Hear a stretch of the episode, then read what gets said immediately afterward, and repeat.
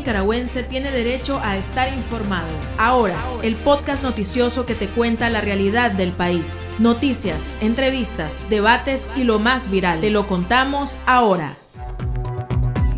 Hola, bienvenidos al podcast de Artículo 66. Les saluda Wilmer Benavides. A continuación, Marlene Balmaceda nos presenta un vistazo de los titulares que han marcado este día. Fiscalía acusa al escritor Sergio Ramírez por incitar al odio y desestabilizar el país. Gira en orden de captura contra el activista Amaru Ruiz por denunciar las masacres contra indígenas. El periodismo independiente de Nicaragua se encuentra en su peor contexto posible, advierte organismo de derechos humanos en el Día Internacional del Periodista. Iniciamos el podcast ahora, correspondiente a este miércoles 8 de septiembre de 2021. Las 5 del día. Las noticias más importantes. El régimen de Daniel Ortega acusó al galardonado escritor Sergio Ramírez Mercado por el delito de incitar al odio y la violencia, al tiempo que lo vincula con la investigada Fundación Violeta Barrios de Chamorro, que según la Fiscalía financiaba a personas y organismos para supuestamente desestabilizar el país. La institución señala que estas acciones encuadran en el tipo penal de conspiración para cometer menoscabo a la integridad nacional y solicitó orden de detención y allanamiento en contra del también ex vicepresidente del primer gobierno sandinista. Estas son las palabras de Sergio Ramírez.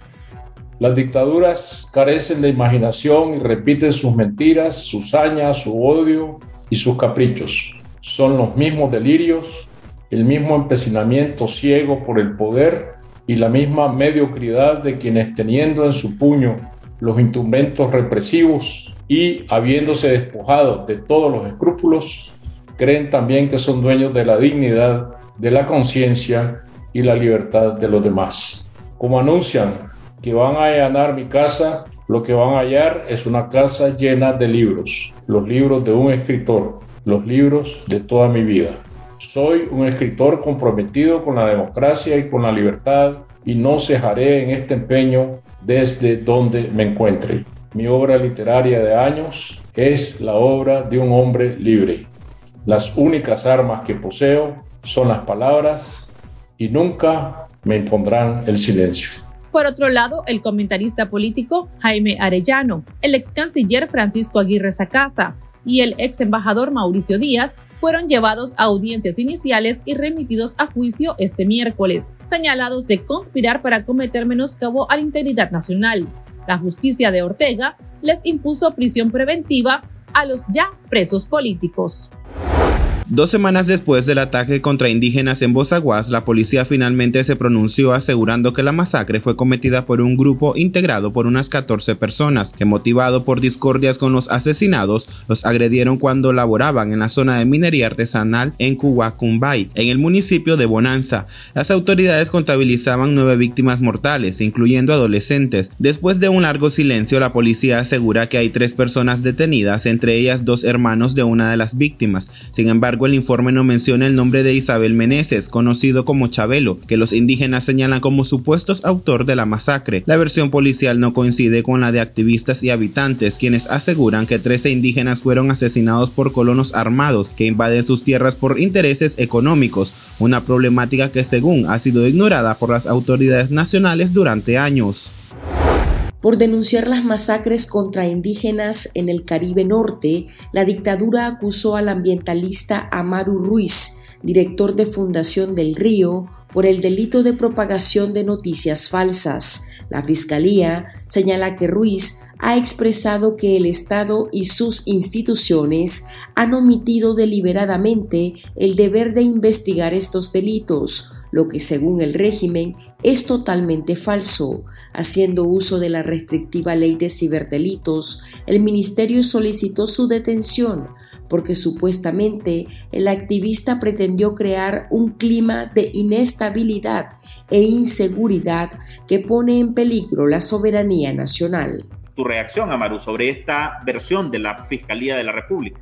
Mira, en principio lo que demuestra es que no van a estar, obviamente están actuando en contra de los que venimos denunciando las violaciones de derechos humanos que ocurren en los territorios indígenas y que ocurren en Nicaragua. Esto no es más que una medida más para amedrentar el trabajo y la labor que venimos desarrollando, poniendo en evidencia las deficiencias institucionales y que como nicaragüenses tenemos derecho al proceso de fiscalizar el trabajo de los administradores del Estado porque constitucionalmente es nuestro derecho y ellos no pueden tampoco violentar nuestro derecho a informar de la situación que sucede en los territorios indígenas en áreas protegidas y nosotros vamos a reiterar nuestro trabajo, vamos a seguir trabajando en función de poner en evidencia la situación de violaciones de derechos humanos que están ocurriendo, sobre todo en los grupos más vulnerables. La salud del preso político Brian Kessler alemán ha empeorado. Su familia denunció que lleva un mes padeciendo síntomas asociados al COVID-19 y no ha recibido atención médica. Su hermana Hansi Alemán explicó artículo 66 que este día recibieron una llamada para alertarlas que la salud del preso político ha empeorado. Mi hermano está mal desde el día 8 de agosto presenta síntomas de COVID y hasta el día de hoy una diarrea que no se le ha podido parar. Se le ingresó medicamento, el cual no se lo hicieron llegar. Es a la fecha el medicamento, no sabemos si le llegó a mi hermano. El día lunes mi mamá se presentó a la visita y habló con Ever Girón, jefe de galería, de que por favor trasladaran a mi hermano a un hospital para que fuera atendido debido a su dificultad de enfermedad que está pasando y pues hizo caso omiso a su llamado. Y el día de hoy nosotros recibimos una llamada diciendo de que mi hermano ha empeorado, ha perdido la fuerza y ya la diarrea, ya él ya no puede dormir, ya se encuentra muy mal de salud y pues por eso hago la denuncia porque ya mi hermano se está poniendo peor y si mi hermano llega a fallecer será por culpa de la dictadura Ortega Murillo. Menos del 10% de la población ha sido vacunada contra el COVID en Nicaragua, informó la Organización Panamericana de la Salud, OPS. La preocupante situación del país es comparable con Guatemala, Venezuela y Haití en América Latina, que no superan el 11% de cobertura. El organismo también señaló que no cuentan con información sobre la presencia de variantes del virus en Nicaragua, porque a la fecha las autoridades sanitarias no les han enviado datos que lo confirmen. El pulso. Le medimos el ritmo a la realidad.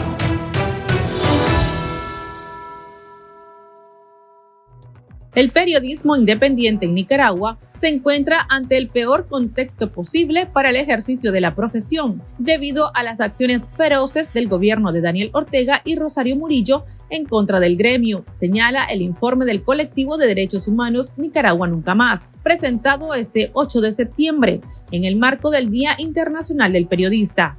Conversamos sobre este tema con el defensor de derechos humanos Juan Carlos Arce, integrante de la organización.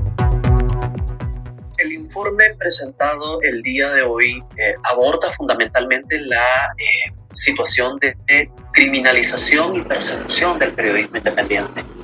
En los últimos meses hemos eh, observado un incremento exponencial de los ataques hacia el periodismo, pero también un, incremento de la gravedad de las violaciones de derechos humanos. Eh, dentro del informe nosotros identificamos eh, ocho tipologías de persecución y de agresión contra el periodismo y dentro de ellas encontramos 33 acciones dirigidas para silenciar al periodismo independiente, para generar eh, temor y para eh, eh, básicamente neutralizarlo.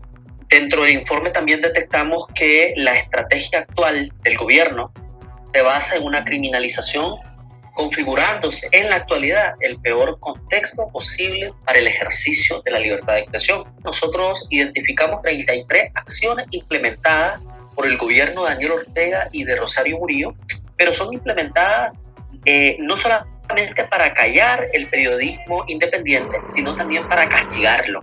Eh, eh, notamos en el discurso del gobierno desde los más altos niveles, notamos un discurso de odio que incentiva y que promueve el ataque al periodismo. vemos que se inicia una etapa de persecución y de criminalización generalizada contra el periodismo.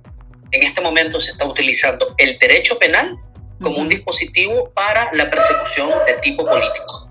Frente a este contexto, eh, la CIT, la Comisión Interamericana de Derechos Humanos, más que manifestar su preocupación, ha aprobado un importante número de medidas cautelares. Fíjate que llama la atención que de las 10 medidas cautelares aprobadas para todo el continente en este año, 10 medidas cautelares dirigidas a este, proteger el derecho a la libertad de expresión y a la libertad de prensa.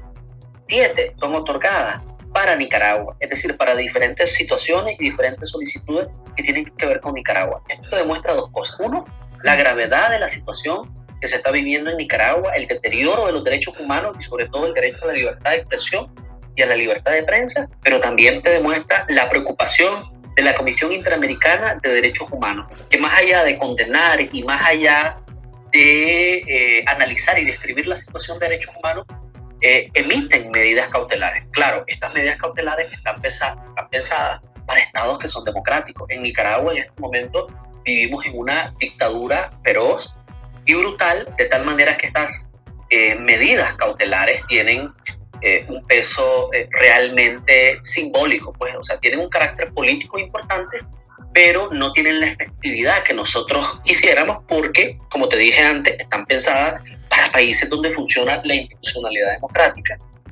Y utilizan además dentro de esos mecanismos que te decía eh, acciones que son de verdad crueles, inhumanas y degradantes, incluyendo actos de tortura, incluyendo eh, la desaparición forzada utilizada de manera temporal, como, como, eh, bueno, como hemos podido, ver en los últimos meses, ¿no? que la mayoría de los eh, presos y presas políticas capturados a partir de mayo han sido prácticamente desaparecidos hasta, más, hasta por más de 80 días.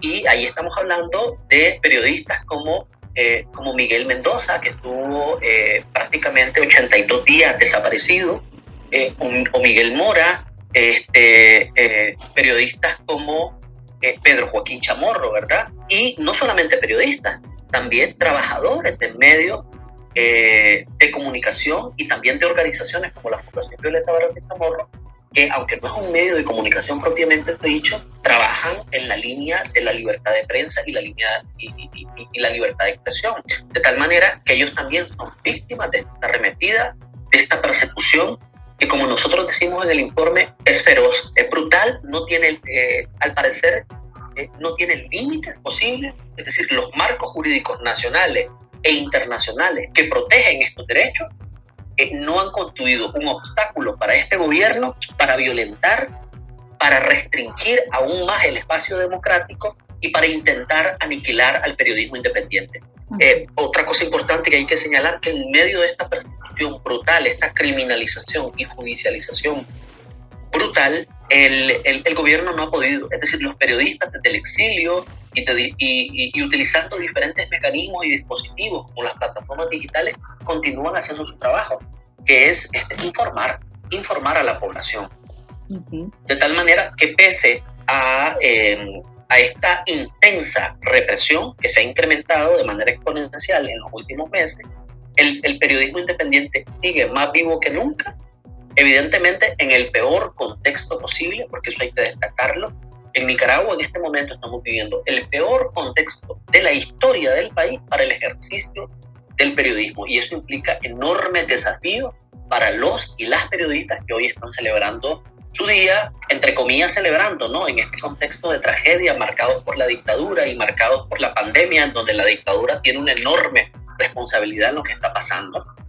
Pero en medio de todo eso yo creo que hay que reconocer los esfuerzos del periodismo independiente para sobrevivir y para seguir haciendo y aportando en la construcción eh, del país que nos merecemos todos y todas.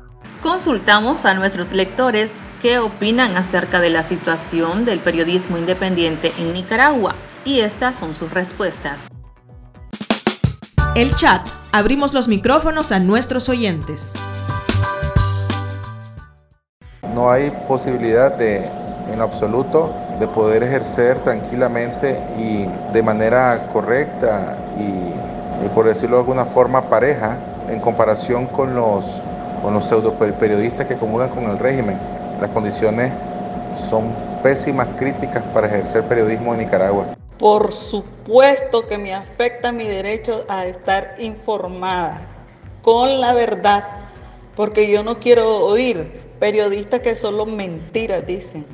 Él sigue dando patadas de ahogado, porque él sabe que el fin le viene. Todo el invento de, lavado de dinero y, y, lo de la ley de ciberdelitos y cuántas leyes se invente, simplemente son un estate quieto que él quiere poner al pueblo de Nicaragua, porque él sabe que él perdió el control del poder desde el momento que él trató de reelegirse, desde el momento que él cambió la constitución a su favor, que la policía y el ejército lo usa para sus fines políticos, él perdió el poder. Hay limitaciones de libertad de todo tipo, pues. Con hecho la forma ilegal en que tomó el poder presidencial.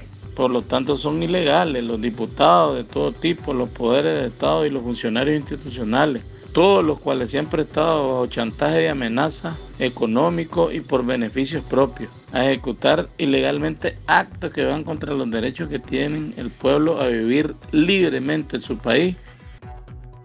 Y hablando sobre los periodistas Miguel Mendoza, y Miguel Mora, se ha conocido de que una de las supuestas pruebas de la Fiscalía en contra de ambos son las publicaciones que han hecho a través de sus redes sociales. ¿Cómo ven ustedes este hecho? ¿Están criminalizando la libertad de expresión?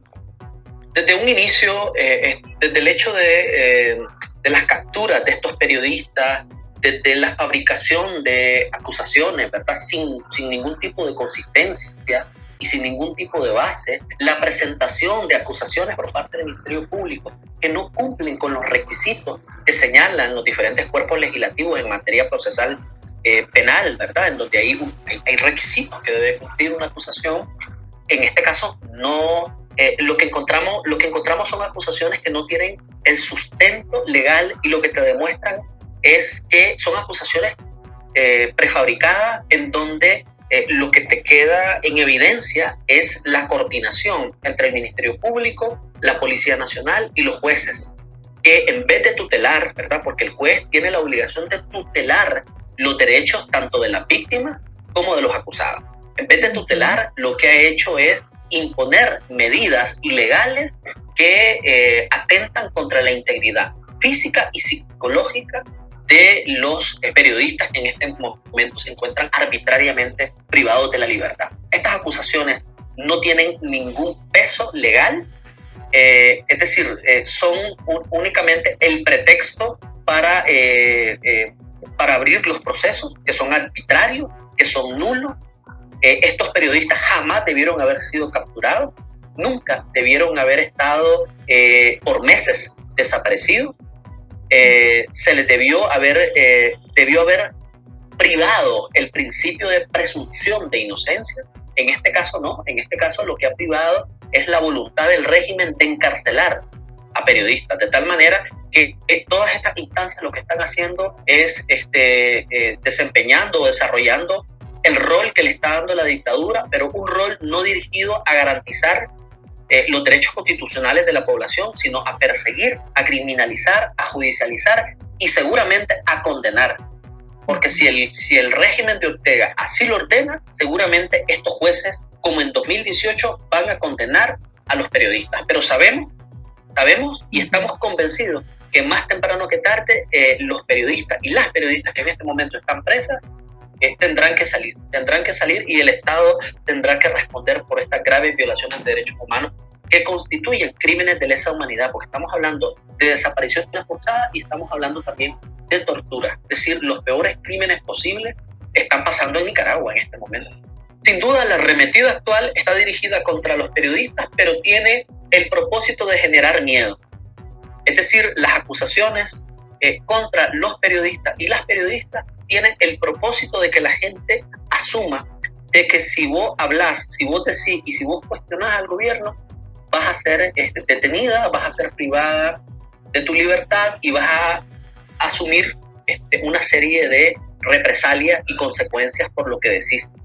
Eh, sin duda hay algo de eso y lo hemos visto hoy en las acusaciones que se han hecho contra, eh, por ejemplo, Amaro Ruiz, que es un activista ambiental, en donde por primera vez se está utilizando la ley de ciberdelito y se le está imputando el delito de noticias falsas.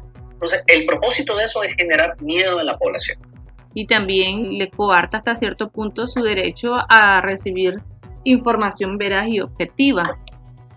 Claro, porque no solamente violentan el derecho del periodista y de la periodista que tiene trabajar, a informar, eh, a, buscar fuentes, a que las autoridades le respondan y le den información.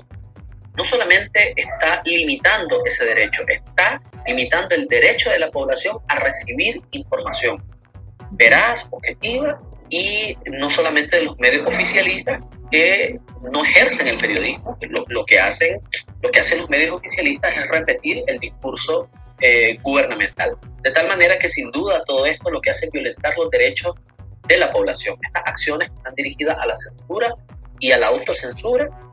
Eh, lo que hacen es restringir el derecho de la población a ser informada. Y bueno, ya mencionaba que pese a todo, el periodismo todavía continúa en pie. ¿Cuál es el futuro que usted ve bajo este régimen, verdad? En cuanto al periodismo independiente, ¿cree que va a continuar eh, sobreviviendo, si se puede decir de esa manera, pese a toda esta arremetida? Yo creo que sin duda alguna el periodismo eh, va a, a seguir. Eh, el periodismo independiente ha demostrado en los últimos años una capacidad de resiliencia, de adaptación y de una capacidad de afrontamiento a contextos sumamente difíciles. Eh, yo creo que lo están demostrando eh, incluso periodistas que en 2018 salieron del país, eh, crearon plataformas que en este momento están, son las que están brindando información y, y están haciendo un aporte importante de tal manera que en medio de esta tragedia que, que vivimos en Nicaragua, yo creo que hay que quedarnos con el buen sabor de que en medio de todo esto el periodismo independiente continúa caminando y continúa enfrentando esos enormes retos y esos obstáculos que, eh, que está imponiendo un gobierno que únicamente sabe gobernar o de gobernar con la represión. Es decir, este gobierno eh, ha demostrado que tiene una capacidad infinita de hacer daño, pero en medio de todo eso, el periodismo ha dado la cara y lo ha hecho con, lo ha hecho de manera elegante, lo ha hecho de manera digna, de manera, de manera firme, de tal manera que eh, yo creo que el periodismo continúa, este, ustedes lo han sabido, eh, lo han sabido demostrar con hechos, ¿verdad? con hechos y con palabras, ¿verdad? Porque ustedes, eh, su palabra y lo que escriben es lo que eh, genera pues, la información, de tal manera que ustedes lo han demostrado. Sin duda, eh, este, este tipo de modelos no son sostenibles, la represión como único mecanismo para gobernar es insostenible y el periodismo saldrá avante, saldrá adelante con dignidad y con firmeza. Muchísimas felicidades a ustedes en su día y gracias por hacer lo que hacen y hacer el, grandioso eh, trabajo que en este tiempo y en este contexto marcado por tanta dificultad adquiere una relevancia importantísima. Bueno, muchas gracias, abogado, muy amable y también pues nuestro agradecimiento porque yo sé que ustedes también siempre están pendientes en la defensa de los derechos humanos. Muchas gracias. las noticias más destacadas, el ritmo de la realidad nacional y debates para comprender el panorama social, ahora, el podcast informativo sobre Nicaragua.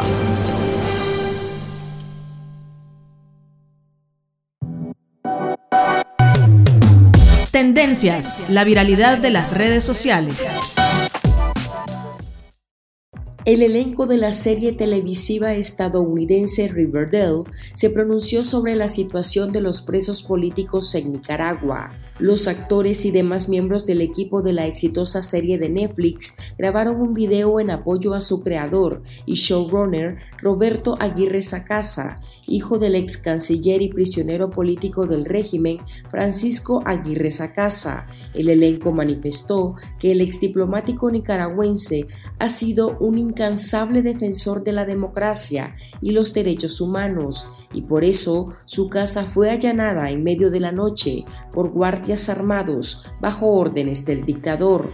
Los artistas lanzaron en las redes sociales la etiqueta en inglés Free Francisco, Libertad para Francisco y SOS Nicaragua e hicieron un llamado a sus fanáticos para presionar a la comunidad internacional para que se haga justicia por los líderes políticos encarcelados.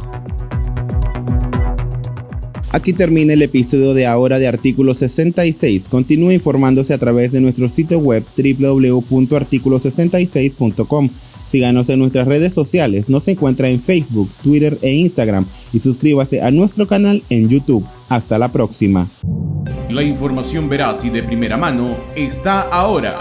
No te perdás el podcast noticioso que te cuenta la realidad del país. Compartí y pasa la voz.